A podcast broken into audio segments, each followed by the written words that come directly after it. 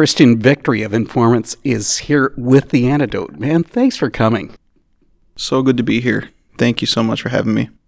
You have to explain about Christian Victory. Stage name? No, a lot of people think that. It's actually really funny, but yeah, that's my real name. That's my real name, Christian Victory. My mom uh, is an atheist. No, just kidding. She's obviously not an atheist.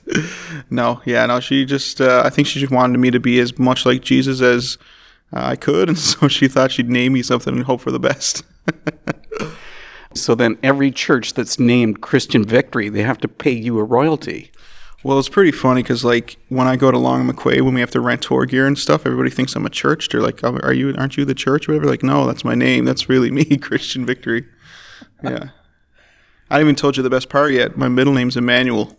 That's not a joke. That's true. You've got it all. yeah. Yeah. You sure it wouldn't be like one of those sappy Christian romance novels? That would be the name they would choose. You know what? Probably, probably. I don't think I'd fit the. Uh, I don't think I'd fit the look, but uh, maybe the name fits. So. well, we're here really to talk about the music of informants, and it's worship music, but really with the indie rock edge. The majority of listeners to the antidote aren't Christian. They may not even understand what worship is. What does it mean?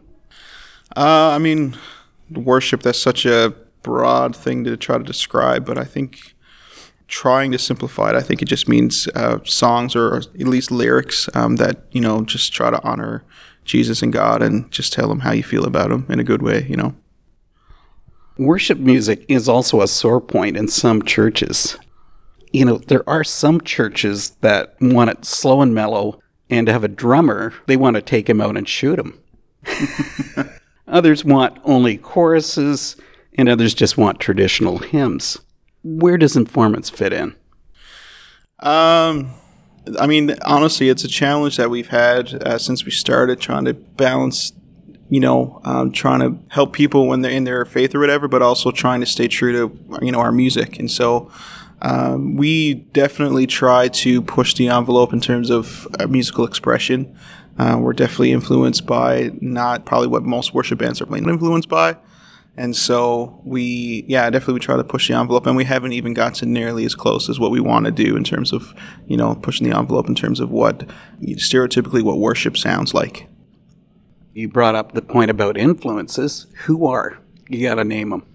Right. Well, I mean, even more than musically uh, influence. I mean, I could tell you a bunch of different people, and I and I, and I will. But I think uh, I guess what I was getting at is, I remember uh, when I was in high school and I used to go to church and I seen uh, the way that people worship or the way that songs are played. And and most of the time when people are just kind of really reserved when they're trying to sing the songs and stuff. And then I started getting into this music. Uh, I was uh, actually loved the hardcore scene and I was one of the emo screamo. I love all that stuff, uh, even just before that. And I used to. no, I don't see any of that coming through. well, yeah, I mean, so I, I've seen, and then I've seen some of these bands, and I've seen how they just the raw energy and the expression that they give when they play, and, and not just them when they play, but when the crowd interacts, the way that they interact, and everybody's just going mad. And I'm like, this is what I feel like worship should be like. And so that's kind of what we are trying to do. But what usually happens is that we'll kind of freak out on stage at a church or something, and people just don't know how to respond. And so they'll say, I loved what you did but I just didn't know what to do. and so, what we're trying to figure out is how to create this culture where we can show people how to worship uh, in a new way. But really, most of the churches you walk into, you get into the sanctuary, and there's a big sign up there that says "moshing not allowed." I haven't seen that sign yet, but uh, my hope is that maybe there will be some signs created when we when we get there, and because people will be moshing. Hopefully, one day that would be a dream come true. Something that's unique about Informants is that you refer to yourself as a worship band. That's a career killer for a lot of musicians. Yeah, I mean, we just wanted to be true to who we are because I've been in bands before and I, I've tried playing in a hardcore band and a, and a, rock band and all these things, and it was a lot of fun.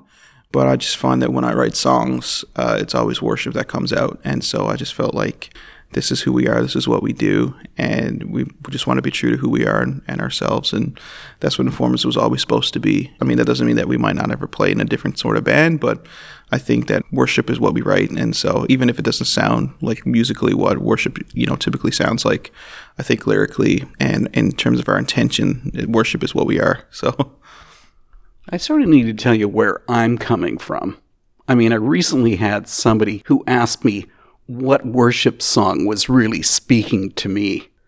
You know, and I don't think he was too happy when I told him that I found worship music to be drivel and mindless and that none of them were speaking to me. Am I being too harsh? Um, I think the challenge with people when they write worship, there is a fine line, and I and I totally get it. I think a lot of times worship music is uh, coined as um, not creative, and you're just singing the same thing. Everybody has the same verses, and I've seen YouTube videos that are hilarious of how to write a worship song in 30 seconds. And I, when I do worship seminars, I usually show that video because I think it's hilarious. But I think one thing about worship is that the intention behind it is not necessarily always about being super creative, but it's also just trying to find everybody where they're at, where and how they can participate in the song. But between that, what can happen sometimes is that you lose creativity, and so it's tricky. Is I think worship songs, even though some people think it's the easiest thing to write, in a lot of ways it is, um, especially traditional, typical worship. Um, I think it's also one of the hardest things to write, especially if you want to be original. Informants isn't the only band that's trying to create a new style of worship music, but it is rare. Why change things up? Why not just keep the music traditional? I mean, I don't think that traditional worship should stop. Um, I just don't think that what we do we can't we're not that's not us. And so we're okay with trying to do something new. And i think that we're ready for something new. I mean and things have progressed. We think that you know uh, traditional or you know current or modern worship now is boring and old and not creative. But my dad used to be in a, in a band years ago and he remembers they weren't even allowed to have drum sets inside the church building. And so we have progressed i mean very very slowly sadly. But i just really hope that we can create an expression where the passion can be the most shown in worship settings versus like you know football games or a hardcore show. I spoke about your band being effectively indie rock. Does any kind of a genre allow itself to be formed into worship music?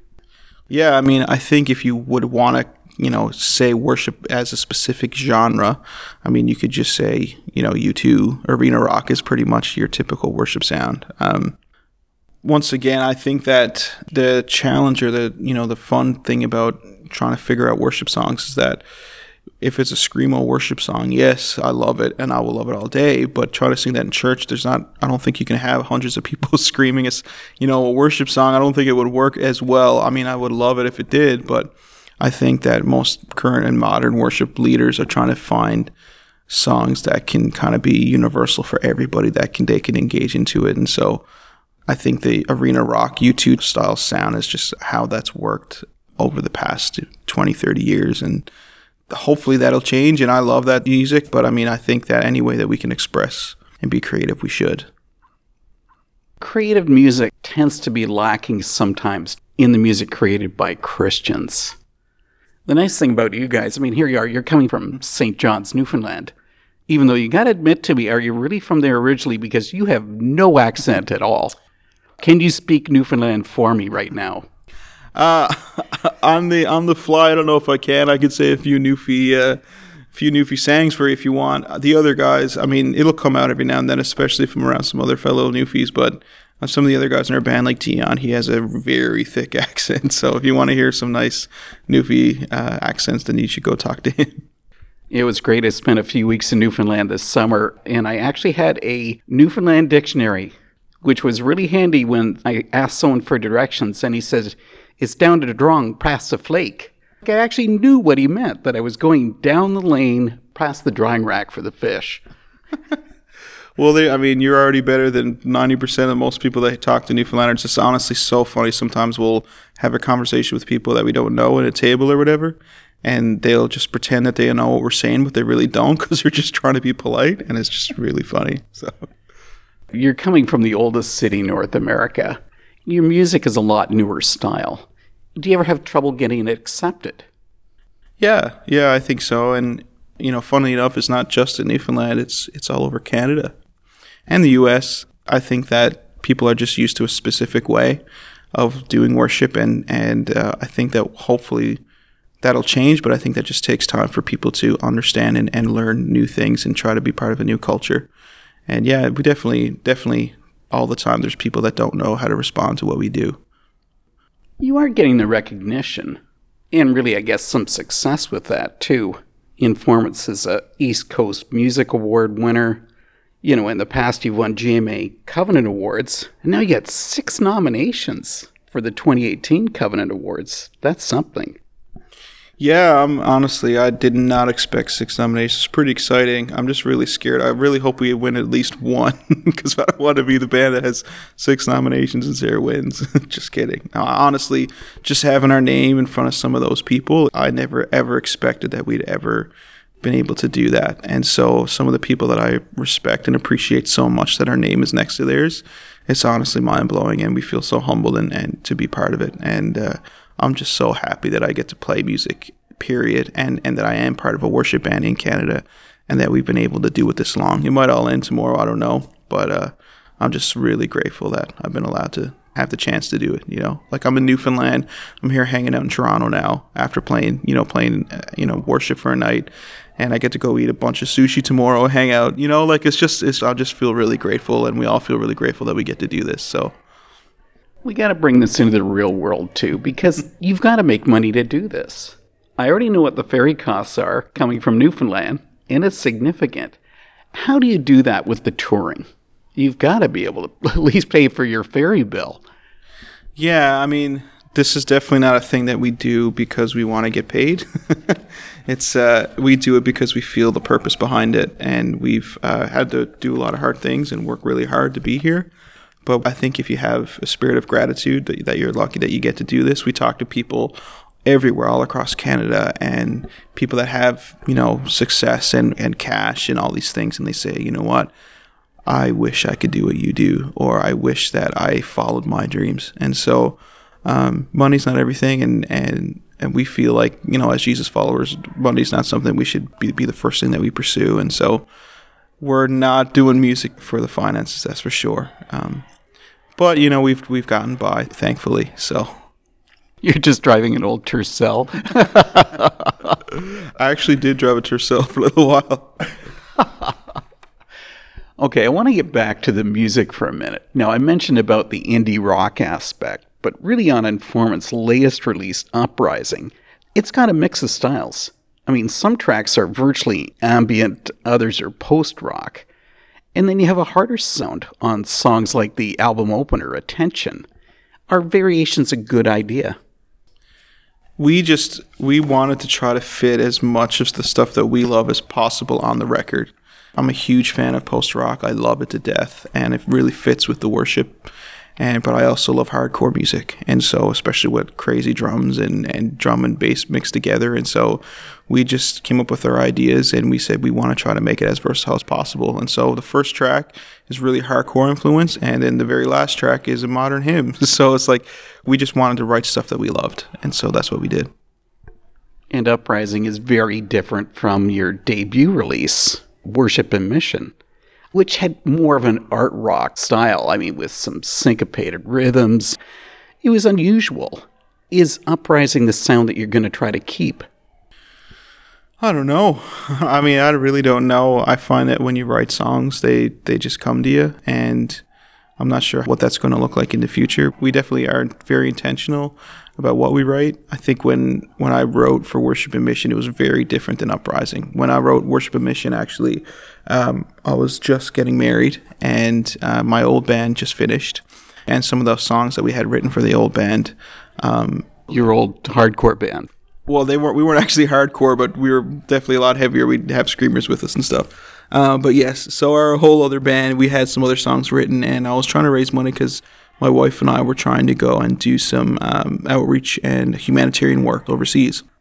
Was trying to find out creative ways to make some money and, and fundraise. And so I had these songs left over, and it was just me. And I wanted to, like I said, raise some cash. And so we put this record out and tried to just sell CDs. And I never imagined that it would turn into what it did now. So the difference between Worship and Mission and Uprising is that after you know some success with Ezekiel, our middle record, we had a bit of a budget to do a, a, much more professional record, and we got a producer for the first time. Um, before that, everything was written mostly by me and, and the guys as well. And now we had a producer and we had a bit of a budget. And so then we just said we want to be intentional about everything. And I think the other difference too is that um, this record uprising um, had a lot more hands in it so we we really wanted to make it so all four of us had a say and so things have changed a little bit that way as well. Like our other singer, uh, Josh, he wrote a bunch of songs on that record as well. And so uh, it is different. I don't know what how it's going to sound in the future, but that's what it is right now. I'm saving a rough one for the last. If Informants was forced into a really tough spot where you had only enough time to play a single song instead of a full set, what would you choose?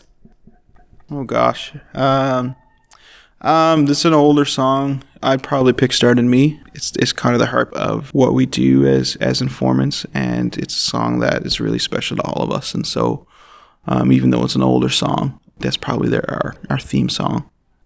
Christian, thanks so much for joining the antidote, and enjoy your sushi tomorrow. I honestly can't wait. Thanks so much for having me.